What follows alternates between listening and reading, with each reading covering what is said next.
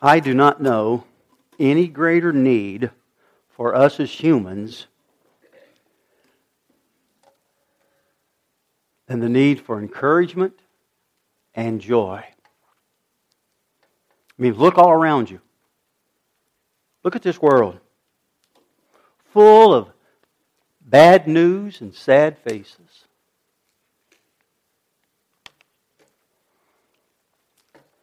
People always dwelling on that which is joyless. And that's because of sin. Read, read the latest edition of the newspaper. Listen to, to radio or TV talk shows. For every joyful account you hear, you're going to hear dozens of accounts of bad news. Ours is a world of disappointments. You can wish and hope. Young people can grow up and say, I'm going to find that joy. But Jesus said He gives us His joy. And the world cannot know His joy. And I know there's people who say, boy, the church says that because it wants to put a hook in you and hold on to you. Well, the thing is, the church didn't say it. Just read John. Read 15, chapter 15, 16, and 17. Look at the relationship Jesus tells his immediate followers he wants them to have. And one of those things is joy. And I know some would say, no, our greatest need isn't, isn't joy. Our greatest need is to overcome sin. Come on. Joy is a byproduct of overcoming sin. There are people who know Jesus Christ as Lord, and they're going to spend eternity with God the Father and with the Son and with the Holy Spirit. They have very little joy. We need joy. If you have your, your worship handout, if you turn to the page with the blanks, has the date on it, look at that first, first statement I have there with that first blank. Look what I wrote. The longer I live, this is me. The more convinced I become that the most magnetic quality of the Christian is not faith. I hope that shakes some of you. As much as I think faith is important. Not mercy, as I think we're a world that needs to see God's mercy through our behavior, or courage, or loyalty, or even love. And yet the Bible says the greatest is love but joy. And love that really works brings joy. Even in the midst of difficulty and suffering. I think the, the most magnetic thing about our personality as Christians ought to be that we spread joy. And today, we're going to talk about that as we look in the scriptures. We live in a world full of joylessness. Come on, families, moms, dads, husbands, wives, parents, children, joylessness. Now, I'm not saying everybody. People go to work, joylessness. People get a paycheck. Is that all? Joylessness. People go out and buy something. Joylessness. It doesn't last very long. Our world is just flooded with it. Even Christians assuming things about Christians brings joylessness. Can you believe that? Listen to me. Life is a grind. Genesis chapter 3 tells us it's a grind because man chose to think of himself. Sin, self centeredness. And self centeredness will rob you of joy. Living and loving like Jesus will bring His joy into your life. And if you will live and love like Jesus and that joy comes forth, and that's one of the evidences of joy, of, of living and loving like Jesus is joy, it will become contagious and it will attract people. Joy. We're going to conclude our two year journey in, in, in the book of Luke today.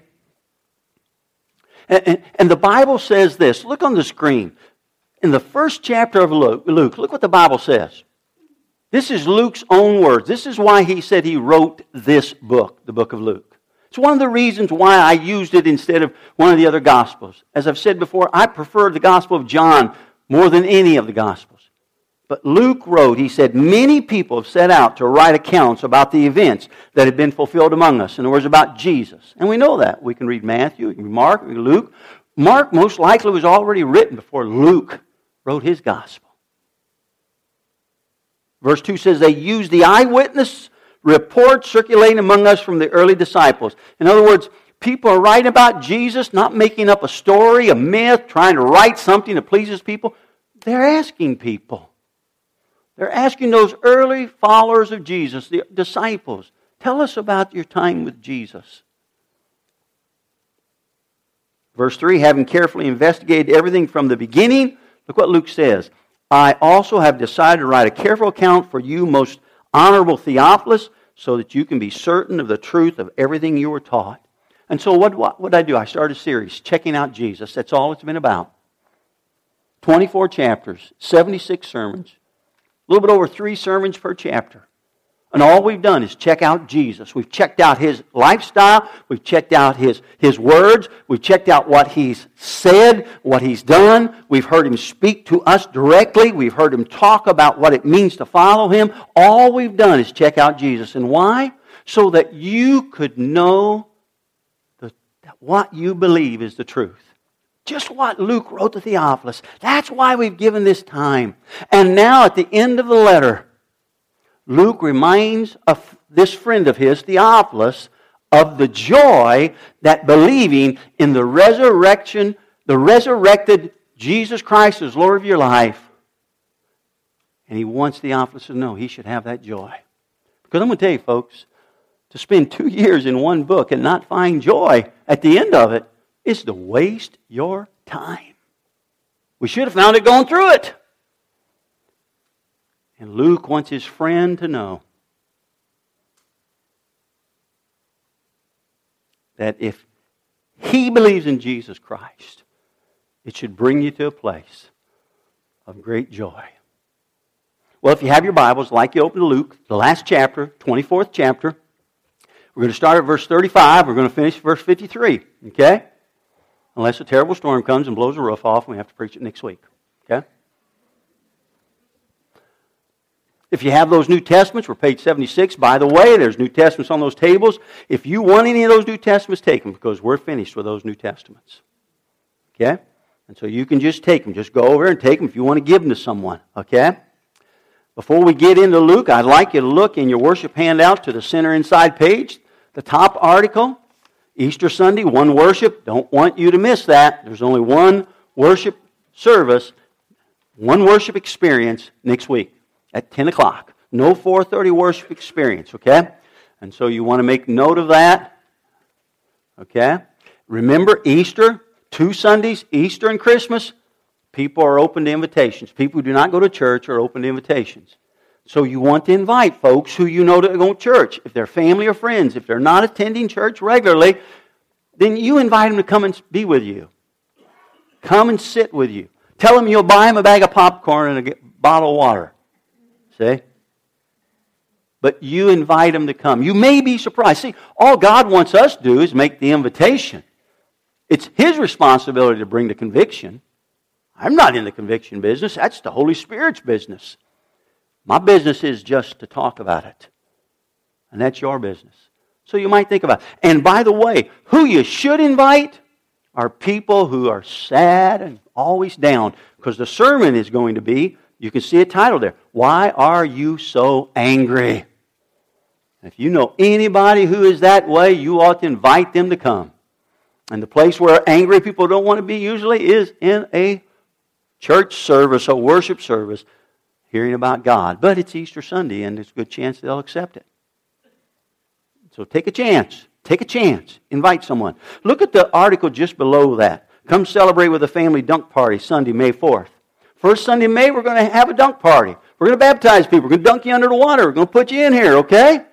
And so we invite you, if you've not been baptized, every person who is a follower of Jesus Christ, the Bible says, should be baptized by immersion. Not touching with water or sprinkling, baptized by immersion. The Bible teaches that. That's the only baptism that is mentioned in the Scriptures. The Greek word for baptism means to put under. There's a word for sprinkling. It's never used for baptism.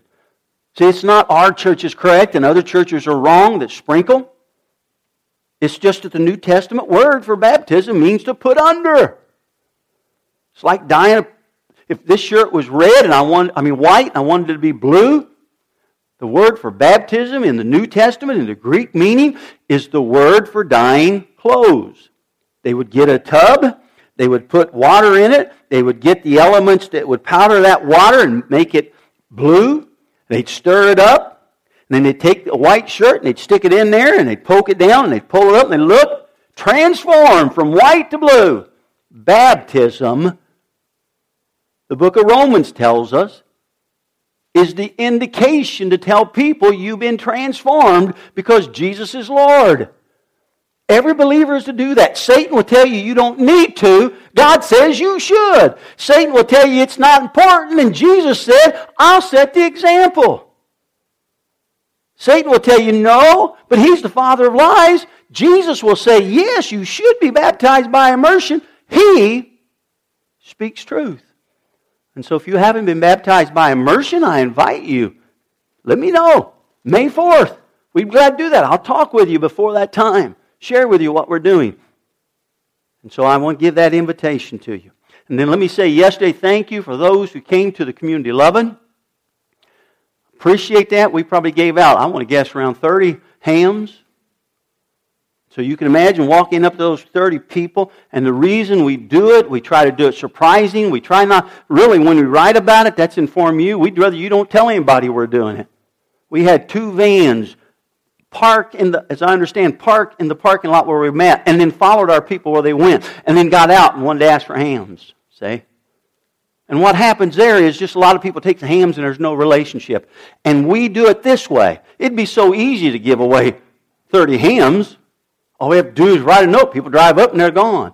We want our people to interact with people. I want you to feel what it's like to encourage and make somebody feel good by giving them something. Because every day you can do that. At work, you realize every day you could give something. It's not money, it's not a ham.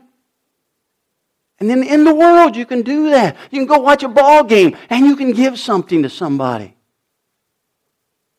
And we want our DNA. We're not missional people unless we're missional where we live, where we work, and where we play. And so this just teaches us to be aware that we can make somebody feel good. That they can know God loves them. That's why we love them. And so I, I, I just thank you for that and for, for being a part of that. So before we get into Luke, everybody should be there. If you don't have a Bible, it'll be on the screen. Let me just lead us in prayer. Would you bow with me? Father, I thank you for this time. I thank you for the ability to be here. Gee, God, thank you for that. And Father, I thank you for the tool you've given us to, to build our worship around, and that is your word. And Father, I thank you that many of the songs we sing, that those who wrote it have, have taken the words right out of Scripture. And that, Father, we're singing Scripture statements.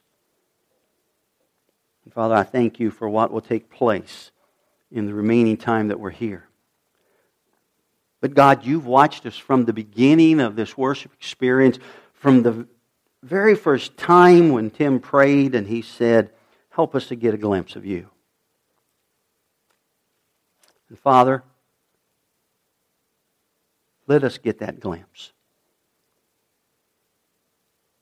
Just as Tim mentioned about you. Let us see you in your reality and see your love. Love that is unconditional. And help us that our love would become like yours agape love, unconditional love. Love that is given not because the people we give it to are good, because none of us are, Father Help us to get a glimpse of you and see love that is given simply because It's love.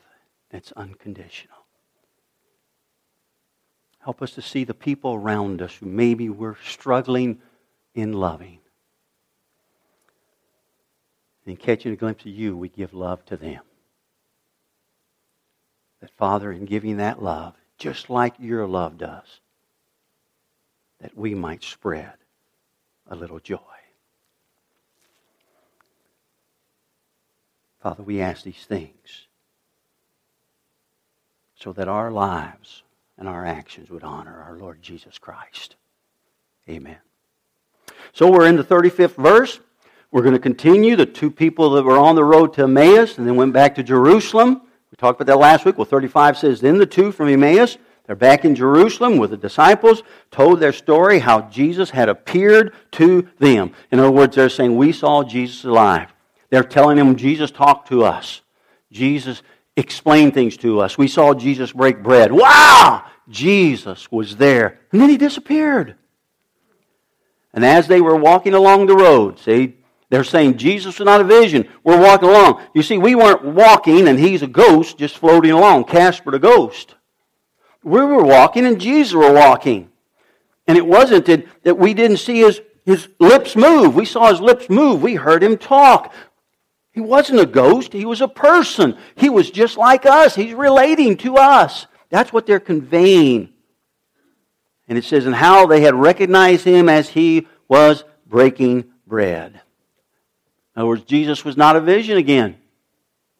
He had a mouth. He ate food. He drank juice. That's what they're conveying. This was a real resurrected bodily person, Jesus Christ. Look at 36. And just as they were telling it, Jesus himself suddenly, suddenly was suddenly standing there among them. Bam! Now listen to me. When they when they reacted upon their relationship with Jesus, they're on the road to Emmaus, they were doubting. They thought he was Messiah, they said. He appears to them. They recognize who He is. He is the risen Lord. He is the Messiah. He talks to them in Scripture. We're going to see Jesus use the Scripture. I talked to you about that. The very first thing Jesus did after He rose from the dead is He got with some people and had a Bible study. That's why connect groups, home groups are so important. And some of us, we just say, no, all I do is worship. No, we got to do in Bible study. And we're going to see in a little bit, he's going to do another Bible study. But he does this Bible study with them, and they realize he breaks bread with them, and they realize this is Jesus. And what do they do? They react appropriately from their relationship of understanding Jesus is raised from the dead. And instead of going on to Emmaus, remember I told you they're going the wrong direction. They turn around, they go back to Jerusalem with people who could help them understand more, because that's where Jesus is going to, to be working a little bit. That, that afternoon, this, this is basically Sunday afternoon, Sunday evening. And they go back. And what do they do? They talk about Jesus. They tell about their experience. You and I got to remember that. Because it's easy to get going in the wrong direction, get in going in my direction, my confusion, my uncertainty. They react appropriately to the relationship they have with Christ. And what happens? When they're there, bam! Jesus appears in the midst of these two guys and the 12, the 11 disciples. And maybe a few other followers. And what does Jesus say? You see it there? Peace be with you, he said. Why does he have to say that? Because you see, they're having the same feelings that the men on the road to Emmaus had. Even though the men on the road to Emmaus said some ladies told us that he, the grave was empty and the disciples ran to it and the grave was empty. And then they had this relationship with Jesus. Now Jesus comes to these guys, these two guys, but these disciples, and bam, he's rose from the dead. And what's he say? Come on. Find peace in the midst of your uncertainty. Now they're full of uncertainty because if we read in the 20th chapter of John, it says when Jesus appeared at this time, they made sure the door was locked to the place where they were. It says because they were afraid that those people who killed Jesus was going to come after them. And I want to call attention to that, okay? Because you can read that real quick.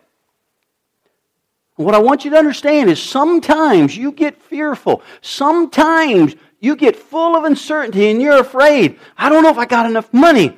I don't know if, if, if my love relationship is going to continue. I don't know if I can, if, if, if I can forgive. I don't know if, if, if, if, if I can be the kind of person I'm supposed to be. And you lock your doors because you're afraid. You're afraid to be encountered. You're afraid of what's going to come your way. That's where they are. They're behind locked doors. We can read that so quick and miss that. They're afraid of that which, which assaults everything that God intended is going to assault them. And Jesus comes. And he says, first thing, fellas, gals,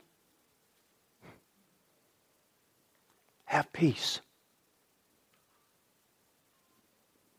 Have peace. He offers them assurance to minds that are clouded with uncertainty. Well, look at 37. It goes on. But the whole group, but the whole group was startled and frightened. Here it is. See, you think I make this up. Thinking. What were they thinking? They were seeing a ghost. See, because who could believe a dead person rising from the dead? They thought they were seeing a ghost. And Jesus knows that. And, and, please, that's understandable. Try to share the gospel with somebody. Tell them that Christ died on the cross, lay in the grave three days, and rose from the dead. They first think, now that's, that's impossible. And then if they move to it, they say, well, did he rise in spirit?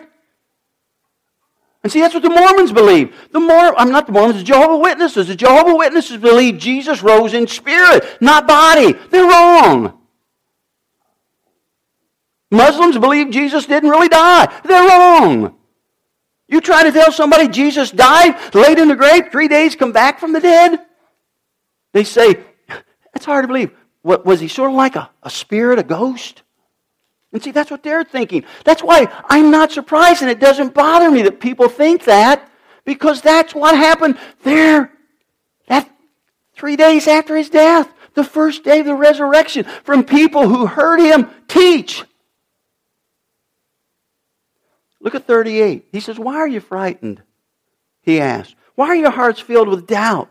Now look what he says. See, he's going to say, Look at my body. Look at my body. I, you and I can't go back. You can't go back to year, whatever it is, 33, 36, somewhere around there when Jesus rose from the dead. You and I can't go back to that room. You and I can't look at his body. Just like, like You can't go back and look at your great, great, great grandmother. You can see pictures, but you don't know she existed. Except somebody tells you about her, her story. I didn't know any of my grandpas or grandmother but one. See, I'm the baby of those kids all born, 14 kids.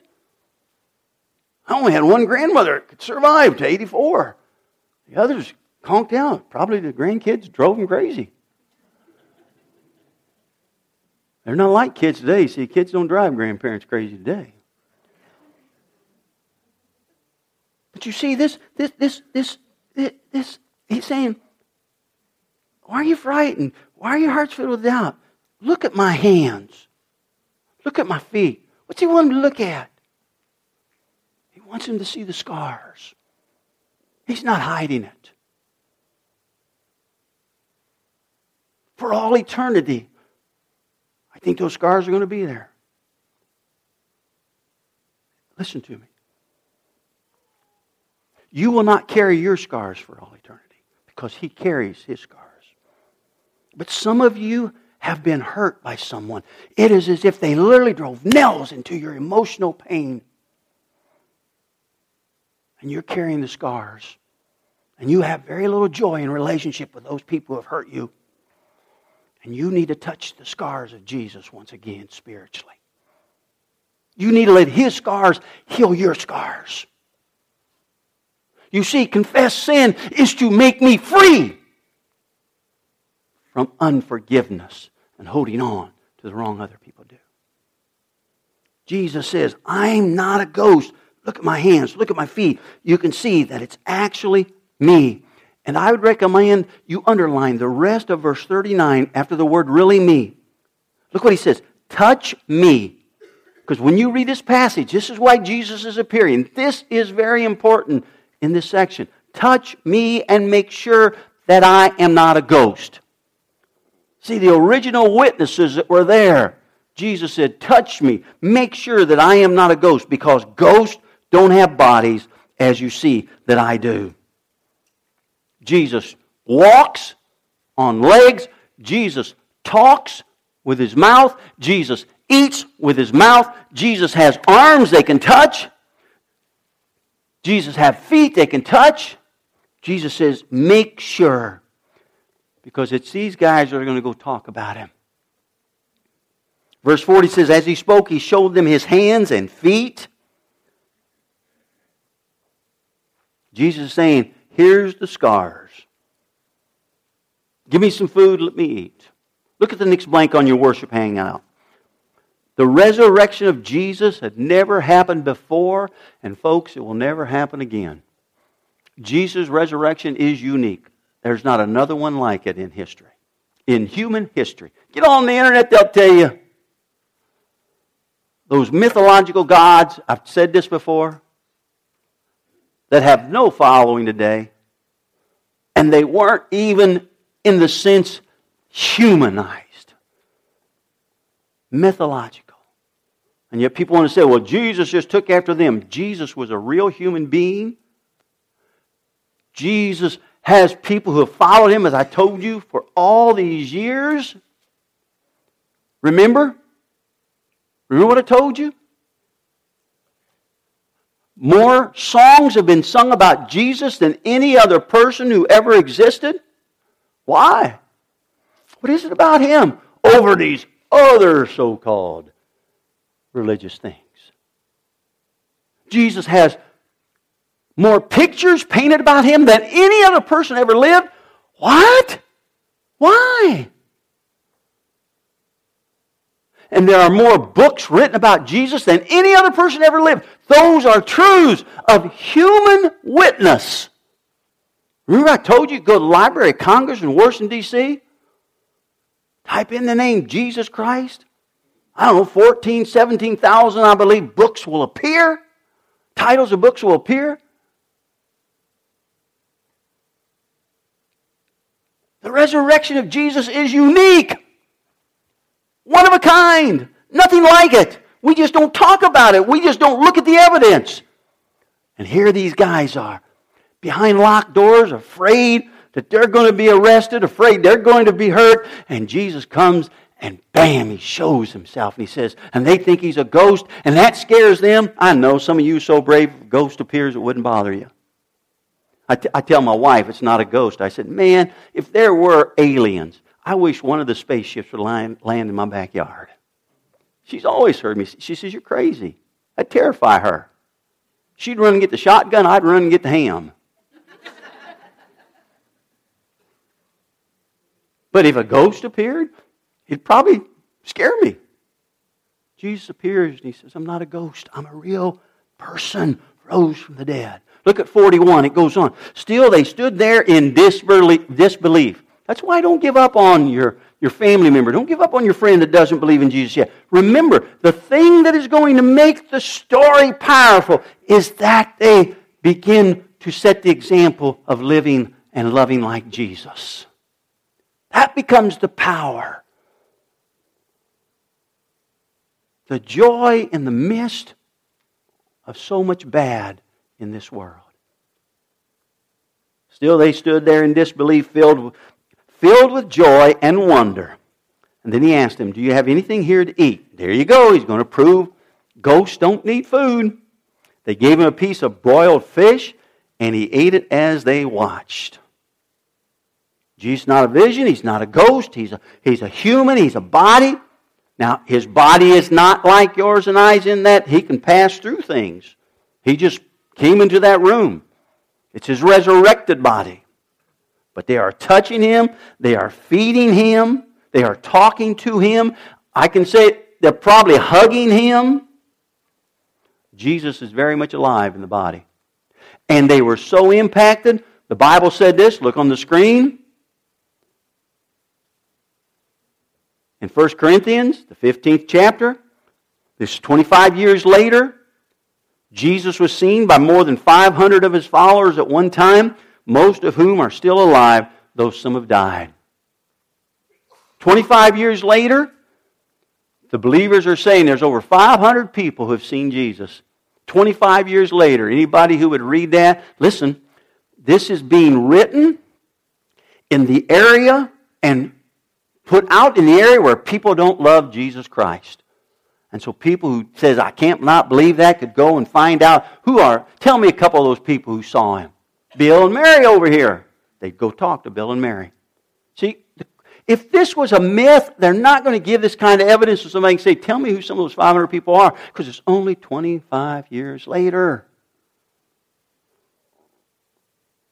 Back to Luke 24, verse 44. And then he, Jesus said, When I was with you before, I told you that everything written about me in the law of Moses and the prophets and in the Psalms must be fulfilled. Now let me stop. Listen. Some people are having worship today. They're having worship today, and they're getting lost. Listen. They're denying the reality of the bad in the world, and they're getting lost. They're getting lost, they say, in their relationship with God. And they may be going through all kinds of contortions. And for however long they worship, they lose themselves in that. And they say, Wasn't it good here? And then they walk out into that world! It knocks them over again. Now, these guys are hiding. They're full of uncertainty. Jesus comes to them, fills them with the Holy Spirit, slays them in the Spirit, speaks in unknown tongues, has them all in ecstasy, and they are full of joy doesn't happen here. I want to warn you about something. Emotionalism without knowledge tends to create empty vessels in a bad world. And we've just got to stay inside where all the emotionalism is, or else we say, I don't feel like God's close to me. Look what Jesus does. Frighten people of a world that's hard I think unemployment would have been about 22% at that time in their location. Twice ours is. Children are used as playthings. If you speak the wrong word, the government could slay you. Most, not most, many people, because they can't get a job, has to sell themselves into debt slavery. Taxes are unbelievable. Taxes in government and taxes at the temple. Did you realize they go to the temple and they have to pay a tax? Or they can't even worship God. Some of you say, oh, sort of like our church, because Connection believes in tithing. Well, see, we're no different. Listen, if you don't like tithing, and your reason is because you say Connection just wants your money, then I'm going to say this. You come to Connection, but you give your tithe to another church on a regular basis and see if it's really the problem where you're giving the money to. Or is it the problem you just don't want to give God the tithe? See, I don't want your money. I want your heart. That's what God wants. And so if you think we're just telling you that sometimes because we want your money, go give it to the church down the road. Come to connection. Prove to God that the money isn't the issue. Prove to yourself that it is. You see, these people are there, and Jesus has to help them, and He's appeared to them. They're having, they should be having a spiritual, out of this world, emotional experience. That's why I said, I can't believe they're not even hugging him. They, they, they got it. Wow, yeah, I want to touch again. 15 minutes later, half hour, can, can, can I touch your scar again? Can I touch your side? See, I'm a doubter. I, I have to look again and again. What does Jesus do? Please don't miss this because this is what gives you power to go into this world that is going to beat you down and rob you of your joy. Look what it says he did. Then he said, When I was with you before, I told you that everything written about me in the law of Moses and the prophets and the Psalms must be fulfilled. And look what 45 says. And then he opened their minds to understand the scripture. You know what Jesus did? He did what he did with the men on the road to Emmaus again. He did what he did with them before he died because they, they, they, they lost concentration on it. When something happens to you, when somebody betrays you, when something in your family hurts you, when this world beats you down, when, when, when a pastor lets you down, you forget what you learned over the years sometimes, and you got to look again. And Jesus does with these disciples what he had already done with them before and what he did with the road to Emmaus. He opened up the book of Genesis and he says, Listen, guys, this verse, this verse, Genesis speaks about me. He opened up the book of Exodus. That's their scripture. And he said, Listen, guys, this verse, this verse, this Exodus speaks about me. He opened up the book of Deuteronomy. And he said, Listen, guys, Deuteronomy says this and this and this. Deuteronomy speaks to me. Now listen, then he opened up the prophets. He opened up Isaiah. And he said, Listen, guys, Isaiah said this and this and this. And Isaiah spoke to me. And then he opened up the Psalms. Listen, the Psalms. And he began quoting Psalms to them. And he said, The Psalms are speaking to me. I love this. You get on the internet and they'll say, Psalms are taken out of context. You can be reading one of the Psalms and a statement about Jesus written right in the middle. And somebody says, Well, it doesn't mean that. But Jesus is telling them, It does mean that. See, Jesus is using Scripture to build their faith. And there's nothing that can build your faith except the Word of God. And we tend to want it to be built somewhere else. If you don't believe that you can teach your child, if they're in athletics, your boy, your girl, to be a great, great athlete, And only in the game will they find their excitement. And if something happens and they can't experience the game, they lost the thrill of their potential to be able to catch a ball, to throw a ball, to have coordination.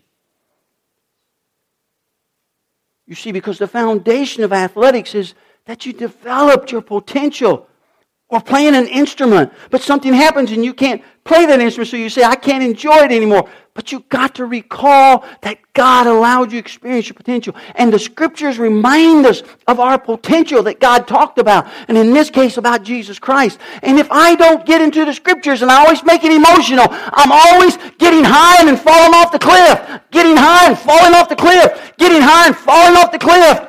Scripture helps me stay level Sure, I have my fall down times. Scripture picks me up, not my emotions. Scripture is what brings me back, not me. If it's me, folks, or if it's the pastor, or if it's the worship service working you up, listen, it's not God. Scripture is what picks us up. Scripture is what makes us strong. That's why some of us hard as we try, we come to church and we try, we can't stay hold of, can't keep hold of it. Because we refuse to give the time to learn the scriptures. He opened the scriptures so they could understand. See, emotional uncertainty will always come to the human being. Because this world knocks us down. My frail body pull me down. And I need to have the scriptures because it's the knowledge that gives me the confidence about truth. You tell somebody, somebody says, I want to do this, and you tell them they can do it. And they say, Oh, no, I can't do it. And you got all this knowledge how they can do it, and you say, You can do it, and they say, No, I can't because they don't have the knowledge. If they gain the knowledge, they're starting to tell people, You can do this. You see, emotion pulls us toward God. I feel saddened by my sin. I need forgiveness. I'm walking my wrong, my road the wrong way. I know things aren't working out. And so I get the knowledge I need to repent.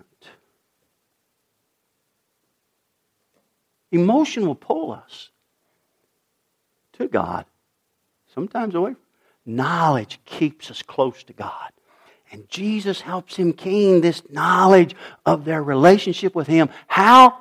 Through the Bible. That's why we use the Bible so much. Verse 46 And he said, Yes, it was written long ago that the Messiah, he's going to remind them again. And remember, I already showed you how he told them this before, but now he's telling them after. Yes, it was written long ago that the Messiah would suffer and die and rise from the dead on the third day.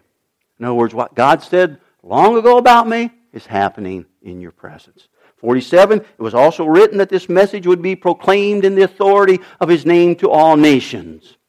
Now, now listen, he's going to, he's going to make sort of a change now because he's going to, he, he's giving them knowledge. This is Jesus, and he's going to move to what they are to do with their knowledge. What do you do with the knowledge that Jesus Christ is Lord of your life? Do you only seek emotional experiences, good times?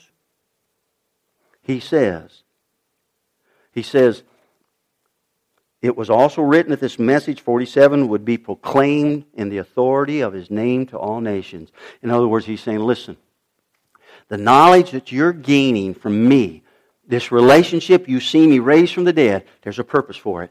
It is that this will start going out to all people. Listen, it will go out to Americans. Though I know America isn't there. It'll go out to Canadians. It'll go out to Europe. It'll go out to people of the Japanese heritage. Some of you don't like Japanese people because maybe your dad or grandfather was killed. It will go out to Vietnam. Some of you don't like Vietnamese because maybe a family member was killed. It will go out to the Afghans.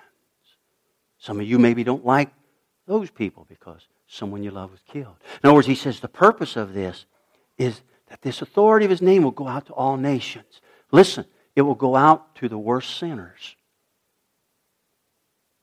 to the immoral, to the, to the liars, to the abusers.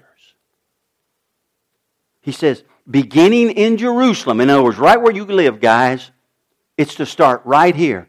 And I'm going to stop here and I'm going to say this. For some of you, it's right there at home. You got you got to forgive that mate. And if that mate's no more your mate, you got to forgive that ex mate. How? Why? the authority of who Jesus is in your life.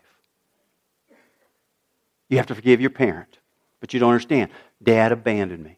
He literally left home. Maybe he didn't leave home, but he didn't spend any time with you. Or mom abandoned you. Or maybe mom took dad's side, she didn't take your side. It begins right there at home. Why? Because you emotionally are ready? No. In the authority of Jesus' name, you know what the scripture says, and it talks about forgiveness. It talks about love. Agape love. Unconditional love. Tim talked about it. You see how it's plugging in? Because it's what will bring joy back into your life and the lives of others.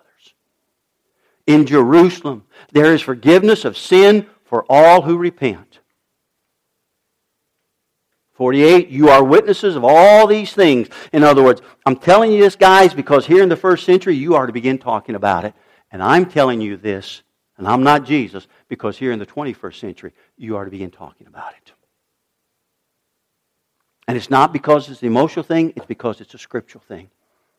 It's not because you want to or I want to, it's because in the authority of the name of Jesus Christ, who is Lord of Lord and King of Kings, you are to do it. Why? Look at his scars.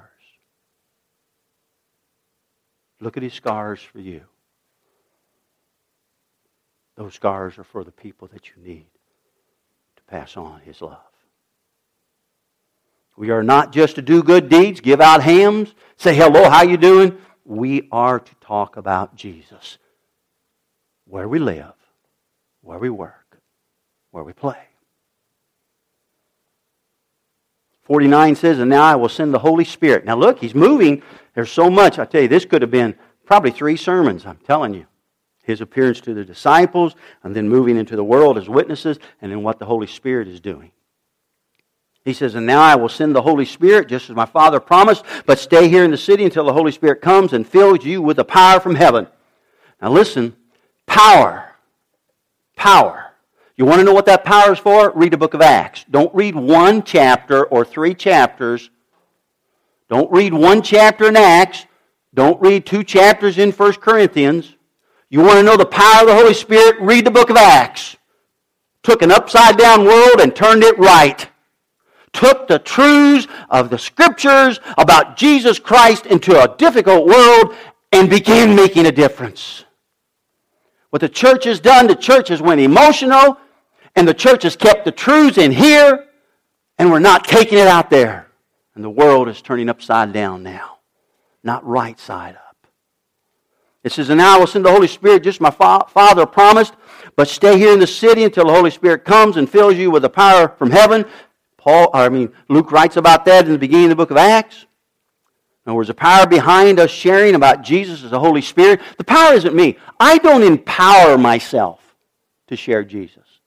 I don't even empower you to share Jesus. If I am a good mentor to you as pastor or as a mentor friend, it's because I pull you to the scriptures. And in the scriptures, you find the empowerment of the Holy Spirit to change the way you think. You, you, you allow the power of the Holy Spirit to tell you you are transformed. You can choose what God wants. I am not the one who empowers you. Any church that claims to have the power to empower you has denied who God is, and that church has become God. I know for some of you that may be uncomfortable because we've been taught to work this spirit up, and we don't. Spirit works us up and the power behind what these guys are to do in taking to the world this message about Jesus is to be empowered by the Holy Spirit.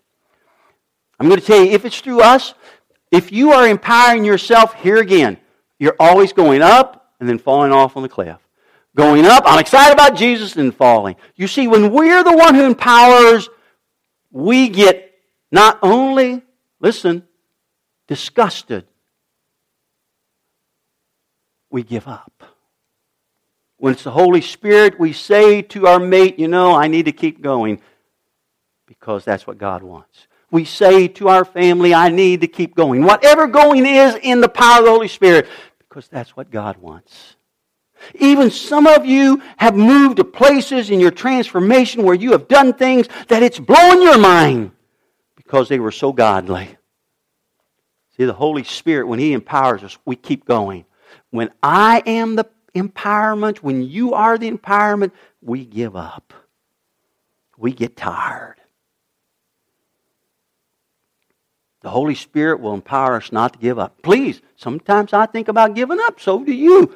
But If the Holy Spirit us, we get back in the game. Matter of fact, look what the Bible says. Look on the screen. This is one of my life verses. Galatians 6, or two verses, but 9 is what I memorized says, So let us not get tired. Now, this is written to Christian people, okay? Not non Christian, Christian people, believers. So let us not get tired of doing what is good. At just the right time, we'll reap a harvest of blessing if we don't give up. Now, let me stop for a minute. This came to me whenever I was pastoring my first church after my theological training. And I was convinced those people aren't going to listen after a couple years, and I'm just going to step back into the work and I'm just going to mentor people as a layman, not as a minister. Because people thought, well, minister's supposed to say these things. And God gave me this verse. And He says, You stay right where I have you. Because He called me to pastor, folks. Many times, whenever I thought about giving up, I remember that calling. And this verse, He says, Mike, don't get tired of doing what is good. Because at the right time, you're going to reap a harvest, a blessing. Don't give up. And I said, okay, I'll keep going. Now look, look what he says in verse 10, because this is where I need to make sure I keep going. Therefore, therefore means based upon what I said in verse 9. Therefore, whenever we have the opportunity, we should do good to everyone. That's true, but especially, Who to, folks? You know what? I'm ready to give up. I'm leaving this church. I'm ready to give up. I'm going to leave my Christian mate. I'm ready to give up. I'm going to disobey my Christian parents. I'm ready to give up. I'm going to start, stop meeting with my Christian friends. Don't give up. Whenever you have the opportunity, you should do good ever, but you should make sure you don't give up in the family of God. And if this is that family, be involved. Don't give up. If this is the family, there's other families of God's. Find one. Don't find five or six to move around. Find one. And get involved. Look at the next blank on your worship handout. Don't pull away from service for Jesus. Stay involved. The best is yet to come. Your joy will come from serving Jesus. Somebody says, How do you get this in here? Because listen, Jesus died on the cross, laid in the grave. Up to this point, other than the two guys from Emmaus, nobody's seen him alive. And they saw him alive because Jesus had a Bible study with him. First thing Jesus did after the resurrection is what, folks? Found two people and had a Bible study. And then the next thing we see, he finds a group of people and he has another Bible study. And they're hiding. They're afraid. Jesus says, Don't be afraid. Peace be unto you. Now listen, what you are seeing now is real. Touch me, feel me, inter- relate to me. This is to go out to all nations. You're going to be my witness. See, he's saying, don't pull away from service. Don't let your fear cause you to stay locked up. Don't let your uncertainty cause you to stay locked up. Don't let your limitations cause you to stay locked up. No, don't pull away. Stay involved. That's what he's telling them to do. Listen, folks, I'm not taking anything out of context. If I am, I invite you. Forget the hamburger and soda. Just say, I want to talk with you, Mike. And correct me. I can't be right in everything. I can be right maybe in 99% of things, but not everything. Thanks for laughing. I'm just kidding about that too. No human's right about everything. But I'm always trying to put it in context. I'm trying to see what are those people feeling that might be true to me now 2,000 years later. My, my, my world's different than theirs, and yet the fear and the uncertainty and the doubt, the emotions, those are the same. How does that apply today to me? Don't pull away. Stay involved in service. Look back, Luke 24, verse 50. Let's pull this down. Then Jesus led them to Bethany so now they've left Jerusalem. Okay?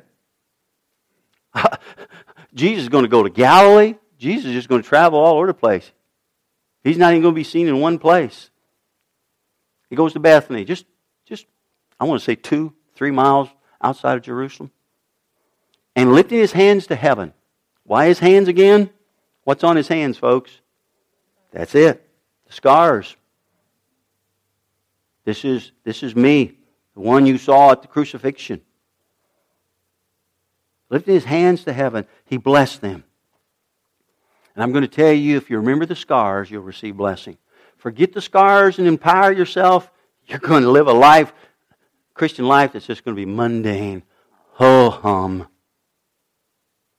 He lifted his hands to heaven and he blessed them. And while he was blessing them, he left them, was taken away to heaven. I know this quick in the book of Luke. Luke wasn't there. You can read a little bit more. Matthew 28, 16, John 21 tells us that Jesus went to Galilee and back before this happens. Acts 1, 3, Luke tells us that Jesus was on earth for 40 days before this happens. Luke just puts it real all together here. He's not saying there wasn't 40 days. He's not saying Jesus didn't go to Galilee. But what Luke does tells us is what we learn from the others that Jesus did ascend and go back to be with the Father.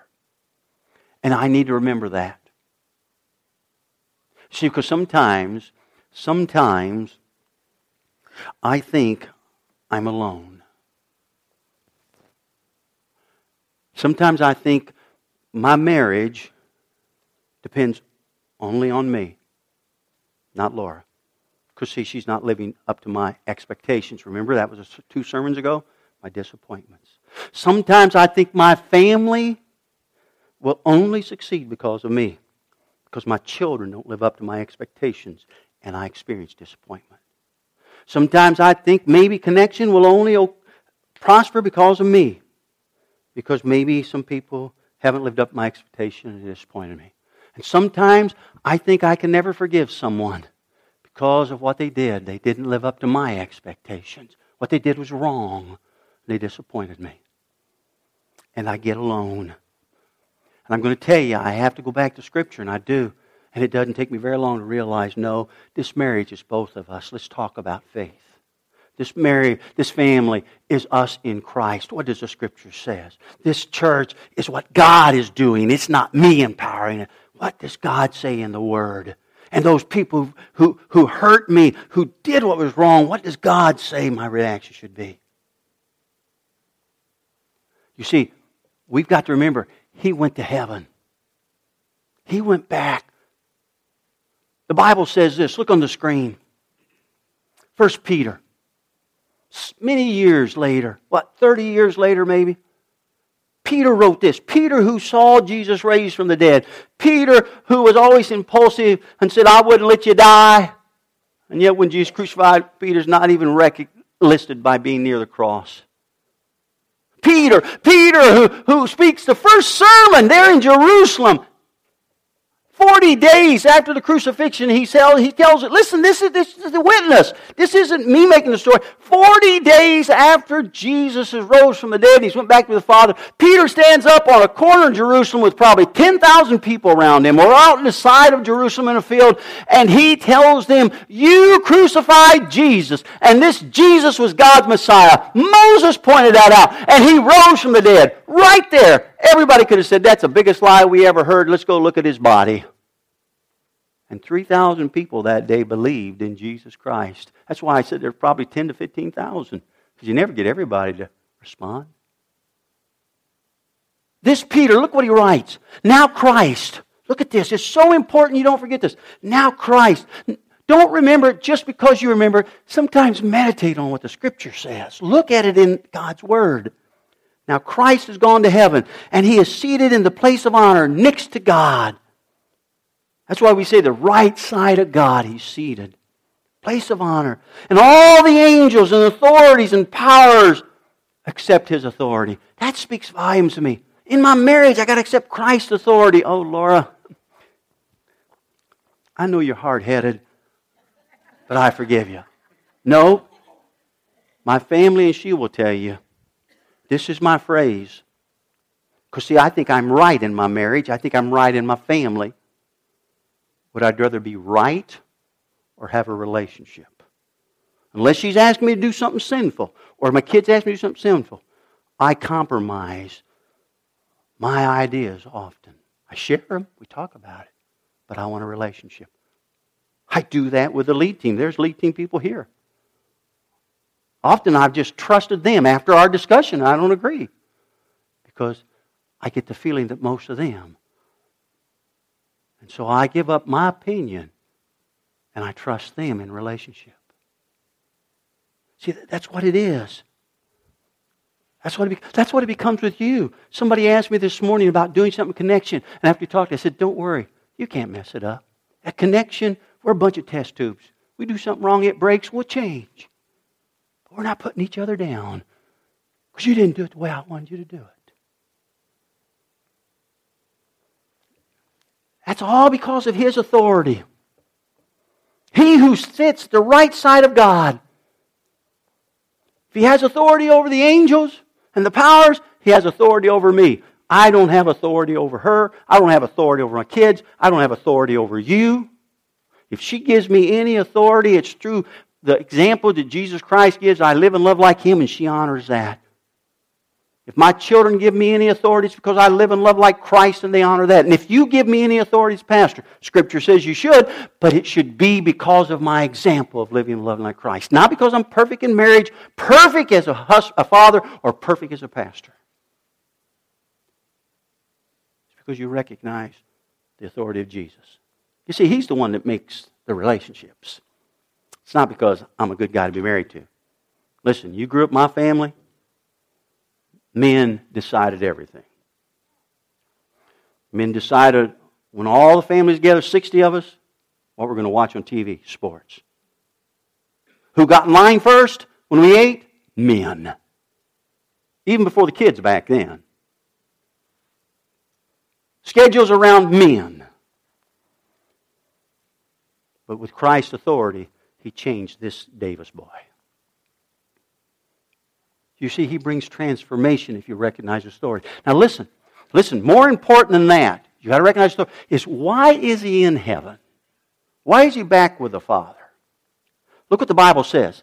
John wrote this maybe 60 years, 50, 60 years after Jesus had gone back to be with the Father to help the believers. John said this My dear children, John is an older man, 85, 90 years of age, maybe almost 100. We're not certain exactly. And he looks as other Christians as being children. John, John mentored many of the early church fathers, six, seven of the early church fathers. So we read their writings and we learn about John. Not in the Bible, but we learn from history by reading ancient writings, the witnesses. John said, My dear children, I am writing this to you so that you will not sin. He's writing to Christian people because Christian people still sin. And so he said, I'm writing to you to help you so you won't be caught in your sin. But if anyone does sin, we have an advocate who pleads our case before the Father. He is Jesus Christ, the one who is truly righteous. I want to say again, and I've said this different times through the book of Luke Christians are to confess sin regularly. God, forgive me of my sin. No, come on, guy. God, forgive me for what I said to my wife, the way I said it. Forgive me for the thought I had toward my husband. Forgive me for my disobedience in this behavior of hiding from my parents. Forgive me, God, for sneaking the view that I shouldn't be watching. Christians are to confess their sins. What he's trying to say is that you got to remember there's an advocate for you in heaven. Satan can get you feel pretty bad about your wrong choices. I know, I've been there and I'm there sometimes. Satan can get you think, man, how come you can't stay consistent? Satan can get you feel like you're blowing it. And what John is writing to them, we need to remember, is that when you sin, there is an advocate that stands and your heart is sorry, your mind is sorry, and you're trying to communicate in a way you can, and sometimes you can't even communicate, and that's where the Spirit gets involved. Jesus stands and he says, Hey, Father, that's one of your children. Believes in me, the Messiah. And God forgives. Do you realize every day. Christ is my advocate. He is your advocate. That's what he's doing in heaven. He's not playing a harp. He's not feeding pigs or cows or playing ball. Those maybe we'll do that in heaven. He's our advocate. That's what we learned from the witnesses. They learned that from Christ himself. Look at the last blank on your worship handout. It's a long one. Jesus died and rose from the dead for you so that you would know the joy that one day you will rise and be with him in heaven. Now listen, it's more than just, oh boy, I could go to heaven. I'm sorry, sometimes that seems like all I hear Christians talk about. That's a byproduct of a relationship with Christ. You would know the joy that your sins will not separate you from Jesus that's here and now. Look what I wrote. If you are a follower of Jesus, this will be the closest you will ever be to hell. And if you are not a follower of Jesus, please look at those words. This will be the closest you will ever be to heaven. Right now. So believe. Jesus is alive and follow him. Don't put it off. Right now, turn your faith to God. Confess your sin. I'm sorry, God. And I believe Jesus is my Lord, my Messiah. And I want him to live in me. Look back Luke 24, verse 52. So what happens? Jesus gone back to heaven. Now listen, what do we do now? He's in heaven. So they worshiped him. Now listen, what does worship mean? And I know through, through my 40 some years of pastoring, I've attended conferences, and everybody tries to teach us. I've attended conferences with people who are emotional and people who are theological. But if you look this word up in the Greek language, it simply means bowing one's self before. That's what they do. And how do they know how to do that? Do they follow what the high priest does? Do they follow what the priests do? No, those guys are still offering animal sacrifice. Those guys are still worshiping only on the seventh day of the month, uh, seventh day of the week. No, they don't have to give animal sacrifices anymore. And they worship on the first day of the week. What, how do they bow down? They study the scriptures. Remember, Jesus says you're going to become witnesses first in Jerusalem to all nations, but first in Jerusalem. It says, so they worship him and then return to Jerusalem filled with great joy because he says the Holy Spirit's going to be coming. Catch that, filled with great joy. And they spent all of their time in the temple praising God. They're just praising God. This is Luke's grand finale, folks. Don't miss it. They're filled with joy. They worship, filled with joy, and simply praising God. I love how Luke ends this gospel. They experience the despair of death. They experience the, the uncertainty of those three days. But they came into a relationship with Jesus. And what did Jesus do? He had a good old Bible study with them. Got into the scriptures. Because if you don't get into scriptures, I'm going to tell you, it's your opinion or my opinion. See, some of you will discount sometimes what a pastor says because you say it's a pastor's opinion. And believe me, my words are.